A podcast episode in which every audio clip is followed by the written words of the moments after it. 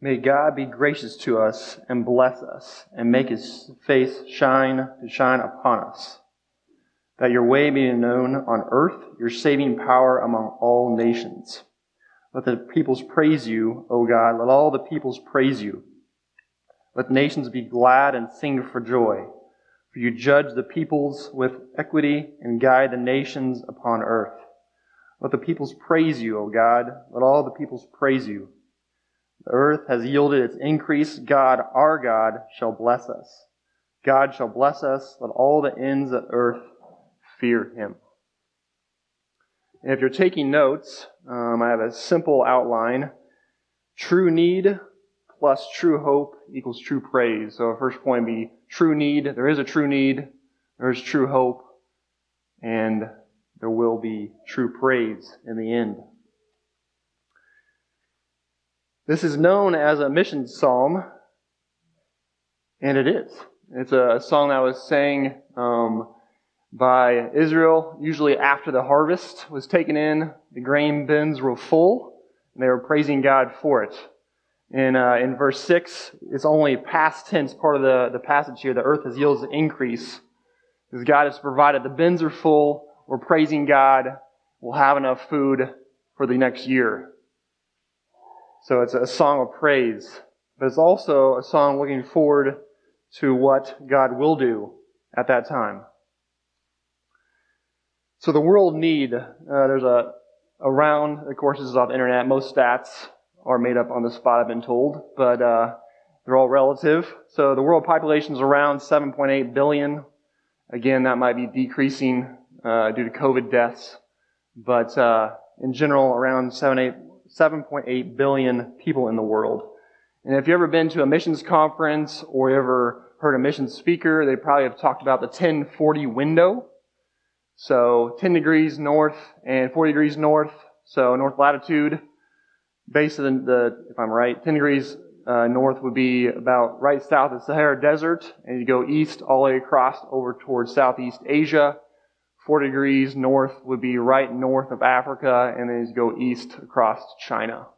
So that area is known as the resistant belt. According to the, the church today, it's where the majority of Muslims, Buddhists, and Hindus reside. For the most part, again, that's changing the, the, the dynamic, and it's easy to travel, easy to move nowadays. So a lot of that is changing, but, but in general, that is where a majority of those uh, religions are, or at least the strongholds are. There's great resources out there downstairs in the, the bookstore. I, I look downstairs. There's two of them right now. Operation World. It's a good thick book. Talks about the status of the church and all the ethno-linguistic people groups and where they are, they are with the gospel being reached, etc. Great book. Um, I would guide you to uh, joshuaproject.net. Again, I think they're more uh, clear in uh, what's going on and closer to their projections. Again, it's free. You don't have to buy anything. Or the finishingthetask.com. Great websites, great resources for that. So again, all these uh, resources always tell you there's the reached, least reached, uh, unengaged, uh, simply or, or, partially reached. A lot of those words are used. The ones that are probably the most important are the unreached. That means they're not, they have less, less than 5% Christian, uh, at least considered Christian in that spectrum. 41.7% uh, of the world are considered unreached. That's 3.2 billion people. 3.2 billion are considered unreached. Then you have, if you go to finishingthetask.com, I just looked this up the other day. I printed it off right here. There's certain unengaged people. That means people who have no access to the gospel. There's no Christian in their whole area of influence, their people, their ethnic, uh, linguistic area. There's nobody. There's no, there's no, there's no Bible. There's no uh, Jesus film. Uh, there's no audio Bible. There's no influence in their language. So I looked it up. Uh, this is right off there at unfinishingthetask.com. So again, uh, one struggle I had when I was overseas, um, I spent some more time overseas in the Middle East, was learning a language. So if that's your, your gifting, your calling, this might be uh, for you. I'd, I'd pursue that. But part of the uh, unengaged, they would say, is the deaf population in the world. Uh, most people don't think about that, but uh, it's probably one of the least unengaged people are the deaf in the world. And there are 646,778 deaf, this is according to them, uh, people unengaged in the world. That's staggering. That's uh, 646 people groups spread out throughout the whole world. Uh, and that's 0.00%, 8% of the world. So very small, but very needed. So unengaged. Also, it's a very long list. Starts right here, this page, in the back of this page. Those are unengaged people groups that are not deaf. There's 3,053,448 people in those groups. Unengaged, no gospel, no Bible. They can't go home to your, I have probably 15 on my bookshelf, different Bibles, different translations. I have access to Bible software. My phone has it on it. I mean, we're, it's all over the place. But you might be saying, Garrett, okay, that's great. But again, I live in Aberdeen, South Dakota, not the 1040 window. How does this relate to us? It seems distant. I think in our, our American society, I think it can, in our worlds that we kind of put ourselves in. Our TV world, our Fox News world, our CNN world, NBC News, fill in the blank world. But there's also a local need. Aberdeen itself, so again, this is off the internet. I'm not sure how accurate it is. After reading it, I think it's, it's close. Um, 78% of people in Aberdeen consider themselves religious. Making up the 78% are 31% Lutheran, I believe that, 24% Catholic, 77% are Christian of Christian faith. I'm not sure what that means. 6% Methodist, 3% Presbyterian, 2% Pentecostal, 1% Mormon, and there's uh, 3% of that is considered Baptist. So of the 78%, uh, there's about 47% are evangelical, at least call themselves evangelical. And knowing some of the churches, of course, I know there's not uh, a true doctrine preached at some of those. But yeah, so there is a local need for the gospel to be spread. And there's also a family need. Mission starts in the home. You, uh, you remember Acts, how uh, the, the, early church operated and went from house to house. Uh, one one guy would, uh, one maybe the father or a child would come to faith, and then the whole family would come to faith, and the whole tribe in that area would the gospel would spread. That's even happening today in, in many cultures, many countries across the nations of the world today. So there's a true need of the gospel to be spread and the true need for praise, for God to be praised. So the next point, true hope. So we look at the text here. The first verse says, May God be gracious to us and bless us and make his face shine upon us. So this beckons us back to the call of Abraham in Genesis. You have to go there. In Genesis 15:5, and he brought him. Uh, this is God speaking to Abraham. This is also reiterated in other parts of Genesis, like 22, 26. Uh, but Genesis 15:5, and he brought him outside and said, "Look toward heaven and number the stars, if you are able to number them." And he said to him, "You shall, so shall your offspring be." And he believed the Lord, and he counted it to him as righteousness. So there's four seeds of Abraham seen in the Bible. The first seed would be the natural seed. The second seed would be the natural seed, but specially called in the covenant of God. The third seed would be Christ. And the fourth seed would be those who are in Christ, spiritual offspring, the church. And we can see this throughout the Bible, some examples of that. In Exodus 32, 13, this is talking towards the covenant children. So the line of Isaac, not Ishmael. Remember Abraham, Isaac, and Israel, your servants, to whom you swore by your own self, and said to them, I will multiply your offspring as the stars of heaven and all this land and that I have promised I will give to your offspring and shall inherit forever.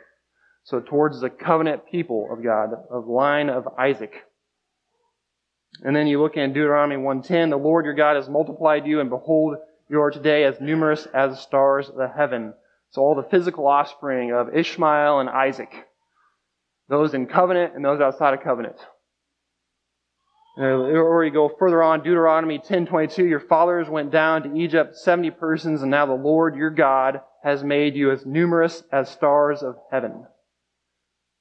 So again, the physical offspring, covenant children of God.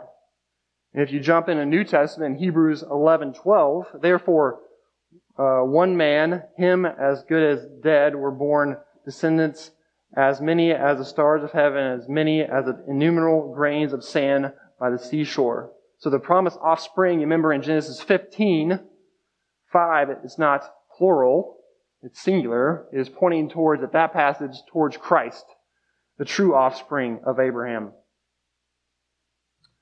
Or you look in Galatians 3.16, as it says, Jesus as the true offspring. Now the promises were made to Abraham and to his offspring. It does not say, and to offsprings, as I said, referring to many, but referring to one, and to your offspring, who is Christ. So Galatians 3.16 proves my point, that throughout the whole Bible, God did all this in history to get to the point of Christ. That was the promise of Genesis 15.5. And it goes on. In Galatians 3.26 29, the spiritual offspring is seen here. For in Christ Jesus, you are all sons of God through faith. For as many of you as were baptized into Christ have put on Christ. Therefore, there is neither Jew nor Greek. There's neither slave nor free. There's no, no, no male or female, for you are all one in Christ Jesus. And if you are Christ, then you are Abraham's offspring, heirs according to the promise. So that ties us in as the church into Abraham's promise given in Genesis. So you see the progression across all of uh, time since Genesis 1 until now. We've been called to be in this place. This song is for us, the church. We can sing this with joy and with much hope and anticipation for the true praise that will come in the future. Or you can look really how it will be fulfilled in the future. If you turn over to Revelation 7 9,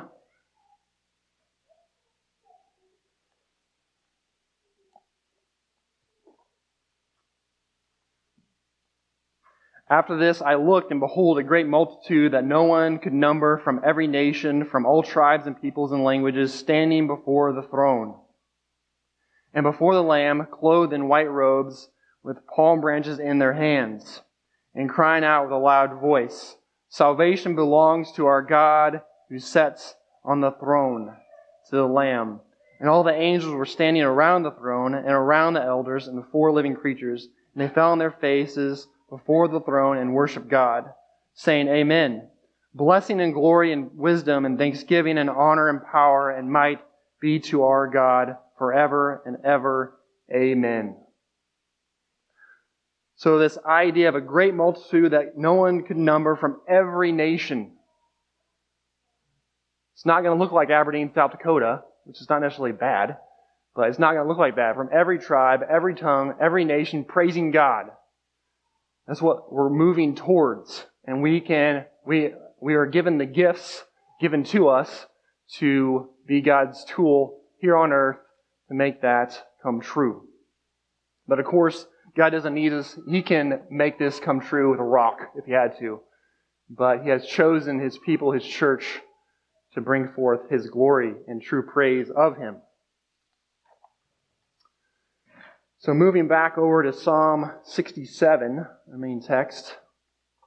So this is a song, and the, the main point is the, I get this right, I'm not a uh, sing, I'm not a uh, song person, but I think it's a verse. It's called the, the main stanza or something like that.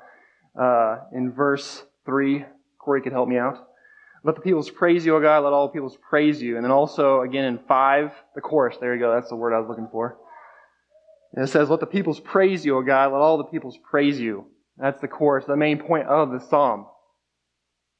So may, may God be gracious to us in verse 1 and bless us and make his face shine upon us. We, got, we have to understand this is, the us in this is not America. People think here, oh, America's been so blessed, which we have been, because we're God's, like, savior to the world. We think too highly of ourselves. The church is being spread, yes, from America, but also other nations when I was in the Middle East, I met missionaries from China, underground churches already moving into the Middle East. Um, they have very little resources, but they have a vision for true praise to come to the true God of Israel, who is God of the Bible.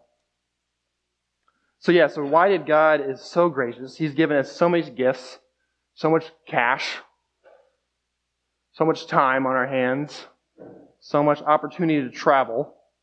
So why did he give it so gracious to us and why did he bless us and make his face shine upon us? This is a, beckoning also towards the redemptive future that will come that we can see in Revelation. There will be no sin, no crying. If you kept reading in Revelation 7, that's where it says there'll be no crying, no pain anymore at that time as we're worshiping amongst all the nations before the throne of God. So that, he did this so that, in verse 2, known, that God is known on earth, his saving power. He did this so, so that you be known on earth. And as you go down in 4, he did it so nations would be glad and sing for joy. So that he would be known and he would be, people would be joyous of him. And we'd have joy. We'd have joy. We'd live in joy to praise God. So he came to do this for us. Jesus did. And also at the very end, to fear him.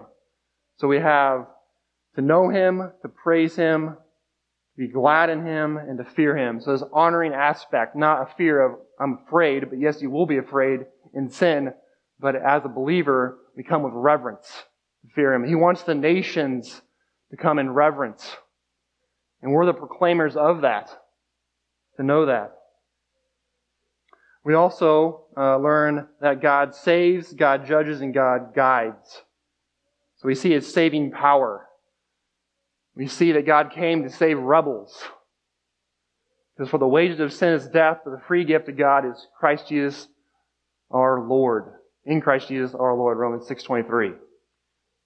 We all are born in sin. We all rebel. But God was gracious enough in the promise of Abraham to send his son so those who have faith in him will be saved based on his works and not our own. So God came to save rebels. Also, God judges. So this word uh, equity, um, this, our culture is, has abused that massively, especially lately.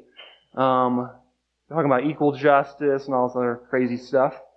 But when it comes to God's equity, it is fair, it is just, because He's pure justice and pure equal. He will never judge wrongly. He will give exactly what you deserve. He will give exactly to the nations what they deserve, which is if they don't repent and believe, which is hell, separation from God for eternity. Or if they do repent and believe, then it'll be eternity with Him forever. And we also see that God guides also the nations upon earth. So nothing, even in sin, God is still guiding them. He will get glory out of that.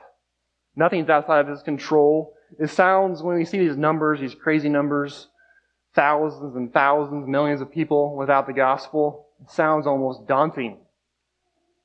There has been much work been done, but at the same time, we can't have hope because God is guiding all nations for his glory. He will get glory even out of those who rebel. Because we see, even in uh, those numbers I read earlier, from the unengaged, there's been 3,192 groups engaged by 5,219 since 2005.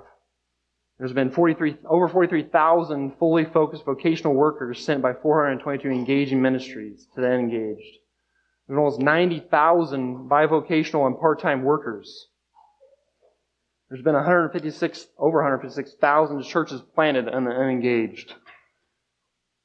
There's been 3.6 million reported believers unengaged. So we have much to praise, but much work ahead to have the nations have true praise. And also, so God is gracious and blesses us so that His name be known, verse 2, that we have joy in Him and also fear Him. But what's the opposite? That? You gotta look at the opposite.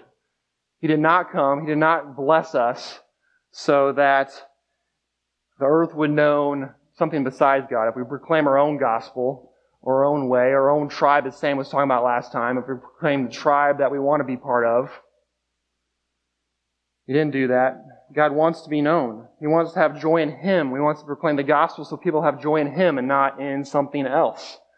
America, it's hard to be a Christian here because we find joy in so much other stuff. Even as my own self, I find joy in could be hunting, guns, trucks, all kinds of fun stuff. Good desires, good things, but they can become a replacement for the joy that should be proclaimed in Christ. Or fear Him. We could actually bring dishonor to God through our actions, through what we proclaim, how we say things, to our family, to our society, etc. So God is not gracious to us that we could waste it. He is gracious and blessed us so He could get praise. His glory would, would grow. So that all the nations would be glad. And all the nations would fear Him. So there's a big contrast there that we must get.